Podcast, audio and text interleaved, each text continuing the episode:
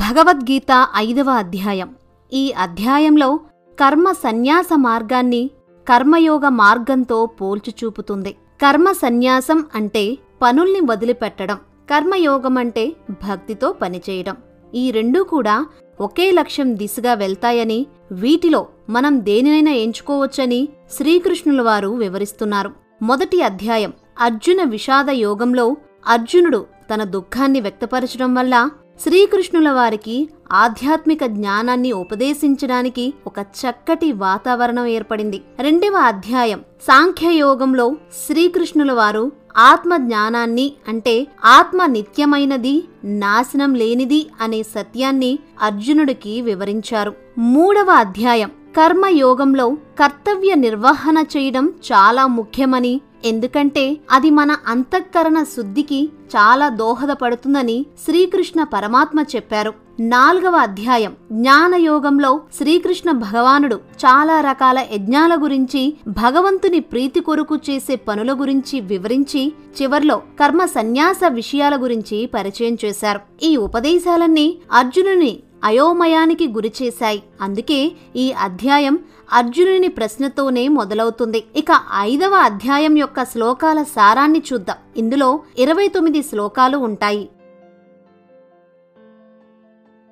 అయోమయానికి గురి అయిన అర్జునుడు శ్రీకృష్ణునితో ఇలా అంటాడు. ఓ శ్రీకృష్ణ నీవు కర్మ సన్యాసాన్ని ప్రశంసించావు మరియు కర్మ యోగాన్ని కూడా చేయమంటున్నావు. ఈ రెండిటిల్లో ఏది ఉత్తమమైనది? ఏది శ్రేయస్కరమైనది? దయచేసి వివరింపుము అని అర్జునుడు అడిగాడు. దీనికి సమాధానంగా కృష్ణ భగవానుడు ఇలా అంటారు. ఓ అర్జున కర్మ సన్యాస మార్గం మరియు కర్మ యోగ మార్గం యొక్క ప్రధాన లక్ష్యం ఒకటే. కానీ కర్మయోగం అనేది కర్మ సన్యాసం కంటే శ్రేష్టమైనది. ఇక్కడ శ్రీకృష్ణుల వారు అర్జునునికి కర్మయోగ మార్గాన్ని అనుసరించమని చెబుతున్నారు. ఎందుకంటే కర్మ సన్యాసులు ఒకవేళ తన పనిని వదిలేసి తన మనసుని భగవంతుని ఎందు నిమగ్నం చెయ్యలేకపోతే వారు అటూ ఇటూ కాకుండా పోతారు. మన దేశంలో కొంతమంది ఇటువంటి సాధువులు తమకు వైరాగ్యం కలిగింది అనుకుంటూ ప్రాపంచిక విషయాల్ని వదిలేశారు. కానీ వారి మనసు భగవంతునిపై పూర్తిగా లగ్నం కాలేదు. దీనివల్ల వారు దివ్య ఆనందాన్ని అనుభవించలేకపోతున్నారు. మరోపక్క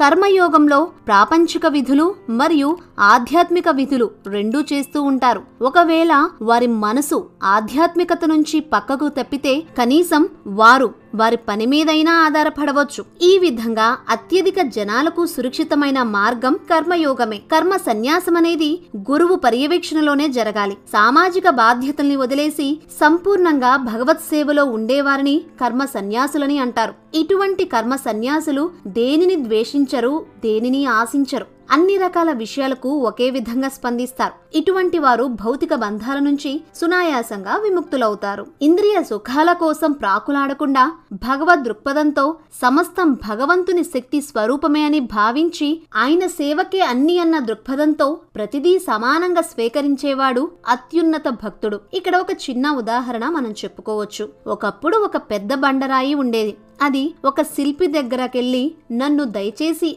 అందంగా చెయ్యవా అని అడిగింది. ఆ శిల్పి సరే అని చెప్పి దాన్ని చెక్కడం మొదలుపెట్టాడు. అప్పుడు ఆ రాయి ఏడుస్తూ ఇక చాలు ఆపు నొప్పిగా ఉంది అంటూ అరవసాగింది. ఆ శిల్పి నీవు అందంగా మారాలంటే ఇప్పుడు ఈ బాధ నువ్వు ఓర్చుకోవాలి అని అన్నాడు. అదేవిధంగా ఈ ప్రపంచం మనకు అనేక రకాల సమస్యలను ఇస్తుంది. వాటన్నిటిని మనం భరిస్తూ మనసుని భగవంతునిపై లగ్నం చేసి మన పని చేసుకుంటూ వెళ్ళాలి. అన్ని రకాల ఫలితాలను సమదృష్టితో చూడాలి. ఈ విధంగా కర్మయోగి అయినా కర్మ సన్యాసి అయినా ఆఖరికి చేరుకోవాల్సింది ఒకటే లక్ష్యాన్ని అదే భగవంతుడు. సన్యాసం తీసుకోవడం ద్వారా పొందగలిగే అత్యున్నత స్థితిని భక్తితో పనిచేయడం ద్వారా కూడా పొందవచ్చు. అజ్ఞానులు మాత్రమే కర్మయోగము కర్మ సన్యాసం వేరువేరు అని అనుకుంటారు. కానీ రెండీటి ఫలితాలు ఒక్కటే. మనమంతా సహజ స్వభావం చేత పనిచేయడానికి ప్రేరేపించబడతాము. చదువుకున్న వారు తమ చదువుకు సంబంధించిన వృత్తి లేదా వ్యాపారం చేస్తారు. చదువు లేని వారు తమకు వచ్చిన పనులు చేస్తారు. వంశపారపర్యంగా వచ్చే పనులను కొంతమంది కొనసాగిస్తారు. ఈ విధంగా ఎవరు కర్తవ్యాలను వారు చేయాలి. అలా చేయకుండా పారిపోవడమే అసలైన తప్పు. అర్జునుడు క్షత్రియుడు. ప్రజల్ని కాపాడడం యుద్ధం చేయడం అతని కర్తవ్యం. కాబట్టి కృష్ణుల వారు అర్జునుణ్ణి తన సేవని నిస్వార్థంగా భగవంతునికి అర్పిస్తూ కర్మయోగం చేయమని ఉపదేశిస్తున్నారు. మరో శ్లోకంలో శ్రీకృష్ణుల వారు ఇలా అంటారు. సమస్త మమకార ఆసక్తులు త్యజించి భగవంతునికే తమ అన్ని కర్మలు అంకితం చేసేవారు తామరాకు నీటిచే తడి అవ్వనట్లు పాపముచే తాకబడరు. ఈ శ్లోకాన్ని మరికొంచెం అర్థం చేసుకోవడానికి నింద. తామర పువ్వుకి మరొక పేరు పద్మపత్రము. పంకజము. ఈ పువ్వు బురద నుండి జన్మిస్తుంది. అయినా కూడా నీటిపై తేలుతూ సూర్యుని వైపు పుష్పిస్తుంది. ఈ విధంగా మట్టిలో పుట్టిన తన అందమైన స్వచ్ఛతను కాపాడుకుంటూ ఉంటుంది. అంతేకాకుండా తామర మొక్కకి నీటిపై తేలయాడే పెద్ద ఆకులు ఉంటాయి. వాటిని చాలా మంది గ్రామాల్లో ప్లేట్ లాగా కూడా వాడతారు. తామర మొక్కకు జన్మ పెరుగుదల పోషణ అన్ని నీటి ద్వారానే జరిగినా ఆకులు మాత్రం నీటిని పీల్చుకోవు. ఒకవేళ ఆకులపై నీరు పోసినా అవి పక్కకు జారిపోతాయి. ఇదే తామరాకుకున్న అద్భుతమైన గుణం. ఈ శ్లోకంలో శ్రీకృష్ణుల వారు తామరాకును ఉదాహరణగా తీసుకుంటూ అది ఎలాగైతే నీటిపై తేలియాడుతూ ఉన్నా తనని తాను తడి చేసుకోదో అదేవిధంగా కర్మయోగులు కూడా అన్ని పనులు చేస్తున్నా వారు భగవద్ దృక్పథంతో పని చేయడం వల్ల వారికి ఏ పాపము అంటదు అని చెబుతున్నారు.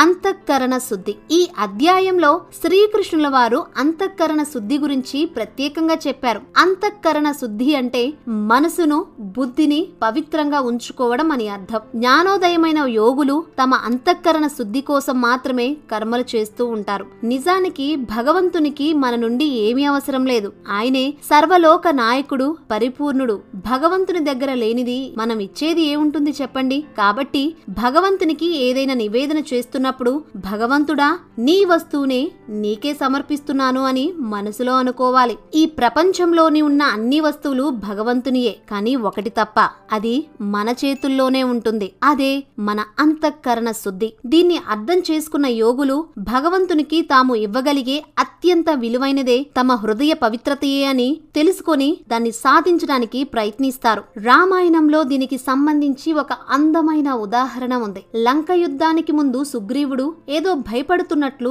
రామునికి అనిపించింది. అందుకు అతన్ని ఊరడించడానికి ఈ విధంగా చెప్పారు. ఓ సుగ్రీవా నేనే కనుక నా ఎడమ చేతి చిటికిన వేలుని కొద్దిగా వంచితే రావణుడు కుంభకర్ణుడే కాదు లోకంలో సమస్త రాక్షసులు మరణిస్తారు. ఇది విన్న సుగ్రీవుడు ఇలా బదులిచ్చాడు. అలాగైతే ప్రభు రావణాసుని చంపడానికి మరి ఈ సైన్యం ఎందుకు ఇన్ని కసరత్తులు ఎందుకు అని అడిగాడు. అందుకు శ్రీరాముడు ఇదంతా కేవలం మీ అంతఃకరణ శుద్ధి కోసమే. మీరందరూ భక్తి భక్తియుక్త సేవ చేయడం కోసమే ఇలాంటి ఒక అవకాశం కల్పించాను. అంతే తప్ప ఈ రాక్షసుల్ని సంహరించడానికి మీ నుంచి నాకు ఎటువంటి సహాయం అవసరం లేదు. భగవంతుని మనసులో ఉంచుకొని భగవంతుని ప్రీతి కోసం చేసే పనుల ద్వారా మనకు అంతఃకరణ శుద్ధి కలుగుతుంది. మనం ఈ దేహాన్ని విడిచిన తర్వాత ఆత్మతో ఉండే సంపద ఈ అంతఃకరణ శుద్ధి మాత్రమే. జీవితంలో మనం గెలిచామా ఓడామా అనేది మనం ఎంత అంతఃకరణ శుద్ధి సాధించామనే దాన్ని బట్టి నిర్ణయించబడుతుంది. నీవు నీ మనసుని త్వరగా శుద్ధి చేసుకోవాలంటే ఒక విమర్శకుణ్ణి ఎప్పుడు నీ దగ్గరే ఉంచుకో. అతని మాటలు సహించినప్పుడు నీ హృదయం సబ్బు నీరు లేకుండా శుద్ధి చేయబడుతుంది అని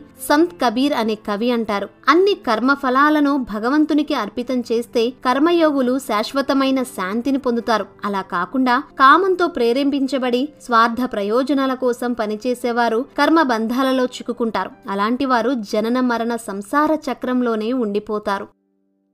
పదమూడవ శ్లోకంలో శ్రీకృష్ణుల వారు ఇలా అంటారు.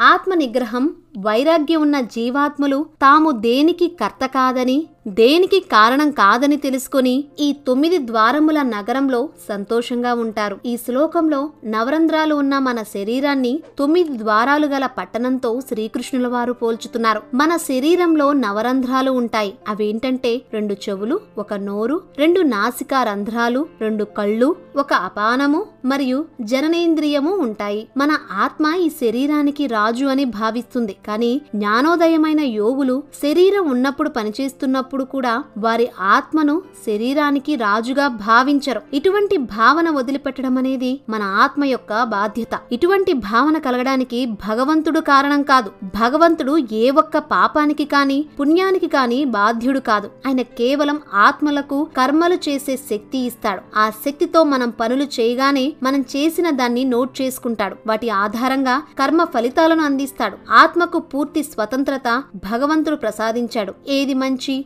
ఏది చెడు అనేది తెలుసుకోవడం ఆత్మ కర్తవ్యం క్రికెట్లో ఎంపైర్ ఫోర్ సిక్స్ అవుట్ అంటూ తన నిర్ణయాన్ని ఆటగాడి పనితీరును బట్టి చెబుతాడు. ఆ నిర్ణయాలకు మనం అతన్ని దోషిగా చూడలేము. అక్కడ జరిగేదాన్ని ఆయన మనకు చూపిస్తాడు. అదేవిధంగా భగవంతుడు కూడా మనం చేసే కర్మలను బట్టి కర్మ ఫలితాలను అందిస్తాడు. మనం చేసిన పనులకు వచ్చే పుణ్యం వచ్చే పాపానికి పూర్తి బాధ్యత మనదే. మనం చేసిన తప్పులకు భగవంతుడిని బాధ్యుణ్ణి చేయడం సరైన పని కాదు. అలా చేస్తే అది అజ్ఞానమే అవుతుంది. ఎవరికైతే దివ్య ఆధ్యాత్మిక జ్ఞానం ఉంటుందో వారికి సూర్యుడు పకటిపూట అన్నిటిని ప్రకాశింపచేసినట్లు ఆ దివ్య జ్ఞానము వారికి పరమాత్మను ప్రకాశింపచేస్తుంది అని కృష్ణుల వారు అంటారు. రాత్రిపూట చీకటిని పౌర్ణమి చంద్రుడి యొక్క వెలుగు మరియు అన్ని నక్షత్రాల యొక్క వెలుగు కలిసిన చీకటి నిర్మూలించబడదు. కానీ సూర్యోదయమైన మరుక్షణం చీకటి పారిపోతుంది. సూర్యుని వెలుగు అంత మహోన్నతమైనది. అదేవిధంగా భగవంతుని జ్ఞానం యొక్క వెలుగు కూడా అజ్ఞానమనే చీకటిని తొలగిస్తుంది అని శ్రీకృష్ణుల వారు ఈ శ్లోకంలో వివరించారు. ఓ అర్జున సమబుద్ధిని భగవంతుని ఎందే ఉంచినవారు సంపూర్ణంగా భగవంతుని అందే నిమగ్నమైన వారు భగవంతుడే తమ పరమ లక్ష్యమని దృఢమైన విశ్వాసం కలవారు పాపములు నిర్మూలించబడి త్వరితగతిన ముక్తిని పొందుతారు అని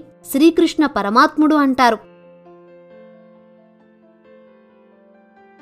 కులాల సమానత్వం గురించి శ్రీకృష్ణ భగవానుడు పద్దెనిమిది పంతొమ్మిది శ్లోకాల్లో అద్భుతంగా వివరించారు. నిజమైన పండితులు దివ్యజ్ఞాన చూపుతో బ్రాహ్మణులని ఆవులని ఏనుగులని కుక్కలని చండాలుణ్ణి అందరినీ సమదృష్టితో చూస్తారు. ఈ శ్లోకంలో శ్రీకృష్ణ పరమాత్ముడు భిన్నమైన ఉదాహరణలు చూపించారు. బ్రాహ్మణుడు అందరి చేత గౌరవింపబడతారు. కానీ చండాలుణ్ణి అందరూ చిన్నచూపు చూస్తారు. ఆవు మనుషులకు ఉపయోగపడే పాలు ఇస్తుంది. కానీ కుక్క ఇవ్వదు. ఏనుగు శుభకార్యాల ఊరేగింపులో వాడబడుతుంది. కానీ ఆవు కుక్క పని చేయలేవు. బ్రాహ్మణులు ఉన్నతమైన జాతివారు అని శూద్రుడు తక్కువ జాతివారు అనే దృక్పథాన్ని వేదాలు అంగీకరించవు. నిజమైన జ్ఞానం కలిగిన వారు అన్ని జీవరాశులలో ఉన్న ఆత్మ ఒకటే అని భావిస్తారు అని శ్రీకృష్ణ పరమాత్ముడు ఉపదేశిస్తున్నారు. పంతొమ్మిదవ శ్లోకంలో తాత్పర్యం చూద్దాం. ఎవరైతే అన్నిటి యందు సమదృష్టి కలిగి ఉంటారో వారు ఈ జన్మలోనే జనన మరణ చక్రాన్ని జయిస్తారు. వారు దోషరహిత గుణాలు కలిగి ఉంటారు. వారు ఎల్లప్పుడూ పరమ సత్యమునే పట్టుకుని ఉంటారు. మనల్ని మనం ఈ శరీరమే అనుకున్నంత వరకు సమదృష్టిని పొందలేము. అలా పొందలేనంత వరకు మనం శారీరక సుఖదుఖాల చక్రంలోనే ఉంటాము. అన్ని విషయాలను సుఖదుఖాలను అందరి మనసులను సమదృష్టితో చూడగలిగేవాడే నిజమైన యోగి అని శ్రీకృష్ణుల వారు అంటారు. ఇంద్రియ సుఖాల గురించి మరో శ్లోకంలో శ్రీకృష్ణుల వారు ఇలా అంటారు. ఇంద్రియ సుఖాల వల్ల కలిగే భోగాలు తాత్కాలికంగా ఆనందంగా అనిపించినా అవి నిజానికి దుఃఖాన్ని కలిగించేవే. ఓ అర్జున ఇటువంటి సుఖాలకు ఒక ఆది ఒక అంతం ఉంటుంది. కాబట్టి జ్ఞానులు వీటి యందు రమించరు. కామ క్రోధాల గురించి మరో శ్లోకంలో శ్రీకృష్ణుల వారు ఇలా వివరిస్తారు. ఈ శరీరాన్ని విడిచిపెట్టక ముందే ఎవరైతే కామ క్రోధ శక్తులను నియంత్రించగలరో వారే యోగులు మరియు వారే నిజమైన సుఖ సంతోషాలు గలవారు. ఇక్కడ కామం అంటే కేవలం స్త్రీ పురుషులపై ఉండే వ్యామోహం మాత్రమే కాదు. భౌతిక సుఖాల కోసం మనసులో కలిగే కోరికలన్నీ కామం అని అర్థం. మనసుకు తను కోరుకున్నది దక్కకపోతే క్రోధం కలుగుతుంది. కేవలం మనుషులకే కాక జంతువులకు కూడా ఈ కామ క్రోధాలు ఉంటాయి. కానీ మనుషులు మాత్రమే తమ బుద్ధితో ఈ కామ క్రోధాలను నియంత్రించగలరు. అర్జునుడికి కామ క్రోధాలను తట్టుకొని నిలబడడం యొక్క అవసరాన్ని వివరించిన తర్వాత దీన్ని అభ్యాసం చేయడానికి ఉన్న రహస్యాన్ని శ్రీకృష్ణుల వారు వివరిస్తున్నారు. ఓ అర్జున ఎవరైతే తమలో తాము ఆనందంగా ఉంటూ పరమాత్ముని యొక్క ఆనందాన్ని ఆస్వాదిస్తూ ఉంటారో అటువంటి యోగులు భగవంతునితో ఏకమై భౌతిక ప్రపంచం నుంచి విముక్తులవుతారు. ఈ విధంగా శ్రీకృష్ణుల వారు కర్మయోగ మార్గాన్ని కీర్తించారు. ఇప్పుడు కర్మ సన్యాసులు కూడా అంతిమ లక్ష్యాన్ని చేరుకుంటారని తదుపరి శ్లోకాల్లో వివరిస్తారు. కామ క్రోధ వియుక్తానం యతీనాం యతచేతసాం. అభితో బ్రహ్మ నిర్వాణం వర్తతే విదితాత్మనాం. అంటే నిరంతర ప్రయాస ద్వారా కామ క్రోధాల నుంచి బయటపడిన వారు మనసును జయించిన వారు ఆత్మ జ్ఞానాన్ని పొందిన సన్యాసులకు లోకాల్లో భౌతిక అస్తిత్వం నుంచి విముక్తి లభిస్తుందని అర్థం. ఇంతకు ముందు చెప్పిన శ్లోకాల ద్వారా కర్మయోగం ఎక్కువ మందికి సరిపోయే సురక్షిత మార్గమని మనం తెలుసుకున్నాం. అందుకే శ్రీకృష్ణుల వారు అర్జునుడికి ఆ మార్గాన్ని గట్టిగా సూచించారు. కానీ భౌతిక విషయాల నుంచి నిజంగా వైరాగ్యం కలిగిన వారికి కర్మ సన్యాసం కూడా మంచి మార్గమే. ఇందులో ఉండే ప్లస్ పాయింట్ ఏంటంటే భౌతిక విషయాలపై మన సమయం శక్తి ఖర్చు కావు. మనం పూర్తిగా ఆధ్యాత్మిక విషయాలలో నిమగ్నమవ్వచ్చు. చరిత్రలో ఎంతో మంది మహాత్ములైన సన్యాసులు ఉన్నారు. వీరు కామ క్రోధాలను జయించి ఇంద్రియాలను నిగ్రహించి ప్రాపంచిక జగత్తు నుంచి బంధాల నుంచి విముక్తి పొందారు అని శ్రీకృష్ణుల వారు చెబుతున్నారు. సన్యాసులు ఏ విధంగా ఇంద్రియాలను నిగ్రహించుకోవచ్చో తదుపరి శ్లోకంలో వివరిస్తున్నారు. సన్యాసులు తమ నిష్ఠలతో పాటుగా అష్టాంగ యోగా లేదా హఠయోగ వైపు మొగ్గు చూపుతారు. వారి యొక్క తీవ్రమైన వైరాగ్యం వారిని భక్తి మార్గం వైపు అంతగా పోనివ్వదు. దానికి భగవంతుని నామాలు రూపాలు లీలలు మరియు ఆయన ధామములపై ధ్యాస చాలా అవసరం. సన్యాసులు తమ దృష్టి శ్వాసలను నియంత్రించడం ద్వారా ఇంద్రియ సుఖాలు గుర్తుకు రానివ్వరు. తమ దృష్టిని కనుబొమ్మల మధ్య కేంద్రీకరిస్తారు. ఒకవేళ కళ్ళు పూర్తిగా మూస్తే నిద్ర రావచ్చు. కళ్ళు పూర్తిగా తెరిస్తే చుట్టూ ఉన్న వాటి వల్ల ధ్యానంలో మనసు నిలకడలేకపోవచ్చు. అందుకే సన్యాసులు కళ్ళు సగమే తెరిచి తమ దృష్టిని కనుబొమ్మల మధ్య నిలుపుతారు. ఇంకా శ్వాసను నిలిపి ఉంచుతారు. ఇంద్రియ మనసు బుద్ధులను నియంత్రించడానికి ఈ యోగా పద్ధతి చాలా సహకరిస్తుంది. ఇటువంటి వ్యక్తులు భౌతిక సుఖాల నుంచి విముక్తి పొందడమే తమ లక్ష్యంగా ఉంటారు. ఇటువంటి వారికే ఆత్మజ్ఞానం లభిస్తుంది. కార్యాలకు యజమాని భగవంతుడే అని తెలుసుకున్న నాడు కర్మ సన్యాసులు కూడా ముక్తిని పొందుతారు. ఈ విధంగా కర్మయోగము కర్మ సన్యాసం ఏదైనా సరే భక్తితో చేయడం ద్వారా మోక్షాన్ని పొందవచ్చని చెప్పడంతో ఈ అధ్యాయాన్ని శ్రీకృష్ణుల వారు ముగించారు. ఇందులో చెప్పిన ఇరవై తొమ్మిది శ్లోకాలతో మొత్తం రెండు వందల ముప్పై మూడు శ్లోకాల సారాన్ని మనం తెలుసుకున్నాం. వచ్చే భాగంలో మనసుని నియంత్రించి ఎలా ధ్యానం చెయ్యాలి అని ధ్యాన యోగం ద్వారా శ్రీకృష్ణుల వారు ఉపదేశిస్తారు. కాబట్టి తప్పకుండా చూడండి. కృష్ణం వందే జగద్గురు. ఈ వీడియో మీకు నచ్చిందనే అనుకుంటున్నాం. నచ్చితే లైక్ చేయండి షేర్ చేయండి కామెంట్ చేయండి. ఇలాంటి మరిన్ని బుక్ సమరీస్ కోసం ఈ స్మార్ట్ ఇన్ఫోకి సబ్స్క్రైబ్ అవ్వండి. Thank you